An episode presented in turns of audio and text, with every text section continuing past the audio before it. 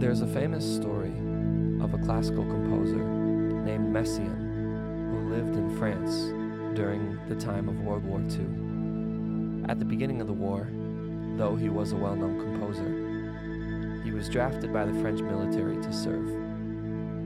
Eventually, as I'm sure you know, Germany took over much of France, and Messiaen became a prisoner of war. Brought along to this overcrowded camp, Messiaen had one thing with him a small bag of miniature orchestral scores. Eventually, in this overcrowded camp with lack of food and facing much suffering, struggling to find places to sleep and rest, the guards at the camp recognized Messiaen as a great composer, and some actually gave him pencil and paper to write music. Eventually, he found a piano and he began writing one of his most famous pieces called Quartet for the End of Times.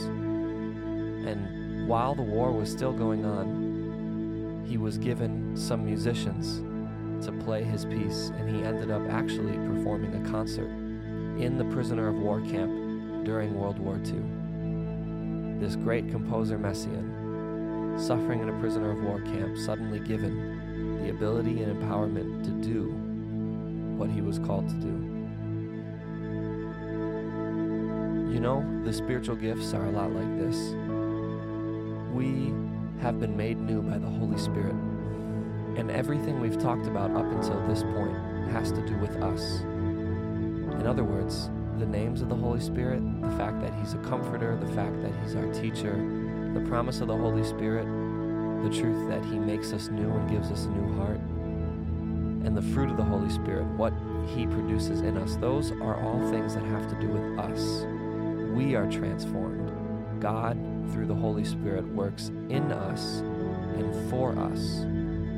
But now, we're looking at the gifts of the Spirit and these are totally different. They're things that God does through us for other people. And just like Messiaen, who was always a composer, he had that identity. That's who he was. But it was of no value to anyone else when he was in the prison camp. No one else benefited from his musical abilities whatsoever. But when he was given a pencil and paper when he was given empowerment and ability from the guards, from those over him. All of a sudden now, who he was became of benefit to those people around him. And the spiritual gifts are the same way. We've been made new, we have the fruit of the Spirit, and that's good. That's sign that we have been transformed. But if we want to be of benefit to other people, we need power from God we need the gifts of the Spirit.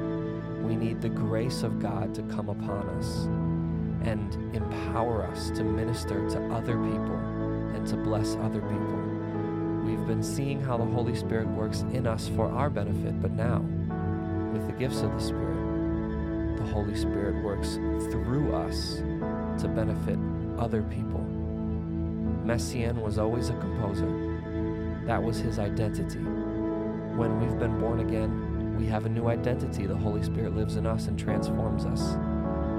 But Messiaen's abilities in the prisoner of war camp were of no to anyone else until he was given authority and power from the guards in the camp. And so the same is true of us.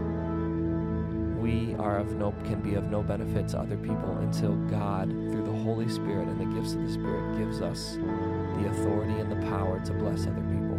There's three major verses in the scripture that list the different gifts of the Spirit. In Romans 12, in 1 Corinthians 12, and in Ephesians 4. And you know, in each one of these, the gifts of the Spirit come in the context of the function of the body of Christ. And here's the most important thing each of us are different members, we all have different gifts but we are one body. And if I try to be something else, then we cannot function as a body.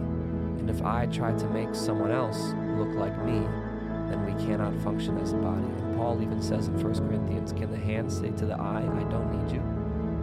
Or can the eye try to become a hand? In other words, we should pursue God and the specific gifts that He has given us in order for us to bless one another, in order for us to encourage one another, so that the whole body of Christ is built up and we all become effective in what we're called to do uniquely. Can't you see? These gifts of the Spirit are not about us, they're about allowing God to use us for the sake of others.